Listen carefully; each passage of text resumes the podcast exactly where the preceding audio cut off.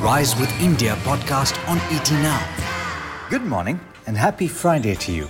This is the daily morning update from ET Now, and I'm Alex Matthew. Today is the 2nd of July.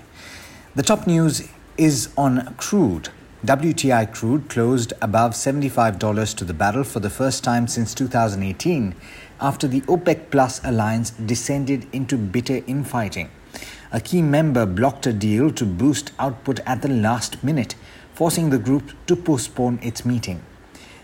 The standoff between the United Arab Emirates and the rest of the cartel could ultimately mean that the OPEC Plus won't increase production at all, according to a delegate. Without a deal, it would fall back on existing terms that call for output to remain unchanged until April of 2022. That would squeeze an already tight market risking an inflationary price spike. Moving on.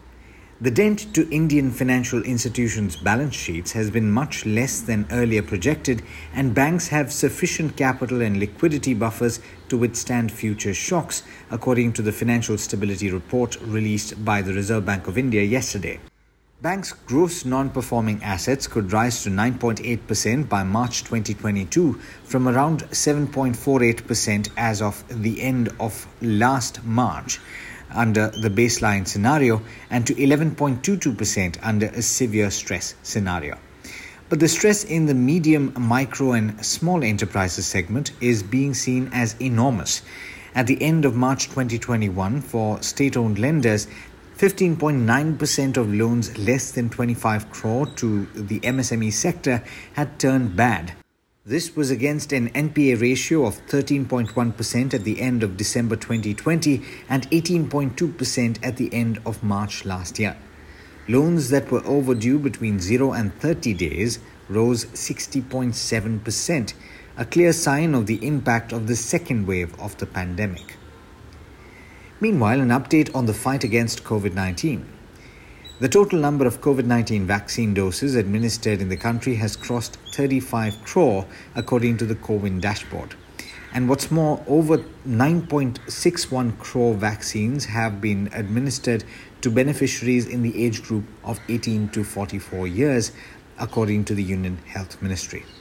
In international news, the world took a large step towards closing the gaps in international tax law that currently allow for tax avoidance by the largest, most profitable companies. After years of setbacks and missteps, the deal brokered in negotiations at the Organization for Economic Cooperation and Development sets the stage for the group of 20 finance ministers to sign off on an agreement in principle for a minimum tax rate for corporations at a meeting in Venice next week.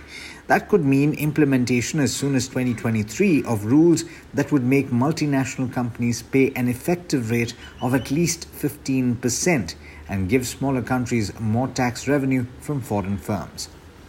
In other news, the Trump Organization and its chief financial officer, Allen Weisselberg, were charged with tax related crimes late on Thursday. The Manhattan District Attorney's Office brought charges against Trump's long serving and trusted CFO, who surrendered later in the day. He was charged with failing to properly report company perks, including rent free apartments, school fees, and cars. Weisselberg intends to plead not guilty, as per a statement put out earlier, and he intends to fight the charges in court. And with that, it's over to Rohit Singh for the trade setup for the day in India. Morning, boys. How are we looking today? Good morning, Alex. The trend is clear. We are likely to stay caught in a vortex of consolidation, and the focus would slowly shift towards the earnings season beginning later this month. The global setup has been supportive with the S&P 500 clocking new highs for sixth day in a row. There is hope that the momentum in US recovery will continue. Latest data to support this has been the unemployment benefit number coming in at a fresh pandemic low. US futures will now track the monthly jobs report expected tonight. Oil, meanwhile, has climbed up above the $75 mark once again to test three year highs. A crucial decision from OPEC Plus on production for the rest of the year is expected today. We read reports that the UAE has expressed dissent over a Saudi Russian oil deal on production cuts. Back home, we are singing a different tune with stocks falling for a fourth day in a row. We have now closed below the 15,700 level, which could make us a bit cautious.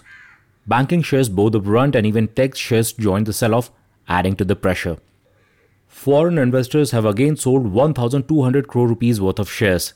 Domestic institutional investors managed to support the market with a 800 crore rupee buy. Let's tell you about the active stocks this morning. The entire automotive pack will be buzzing at the street digest the June dispatch numbers. Eicher Motor doubled its sales, while Hero Motor sales rose by one and a half times compared to May. The government has approved 14 eligible applicants under the IT hardware PLI scheme, Dixon being one of them. A consortium of lenders to Vodafone Idea have sought government intervention to provide some relief to the cash strapped operator. Zydus Cadila has applied for emergency use approval for its three dose COVID vaccine that has showed 67% efficacy. Aurobindo Pharma is demerging its injectables business into another subsidiary for a sum of 1,300 crore rupees. Watch out for Lupin as it managed to get the US FDA approval for supplemental application of its drug Solosec. Sagar Cement has approved a stock split in the ratio of 1 is to 5. Titan has appointed Ashok Sonthalia as the new CFO of the company. Edelweiss Group is likely to exit the insurance broking business, and partner Gallagher is likely to take full control of the JV. SREI Infra Finance has approved a resolution to raise up to 2,500 crore rupees through various means, including a QIP. To recap, the strong lineup of IPOs this month could also mean money drying up on the Dalal Street. Very soon, earnings momentum will start showing up. Still, keep an eye on pockets like pharma and midcap, where we have sustained momentum going.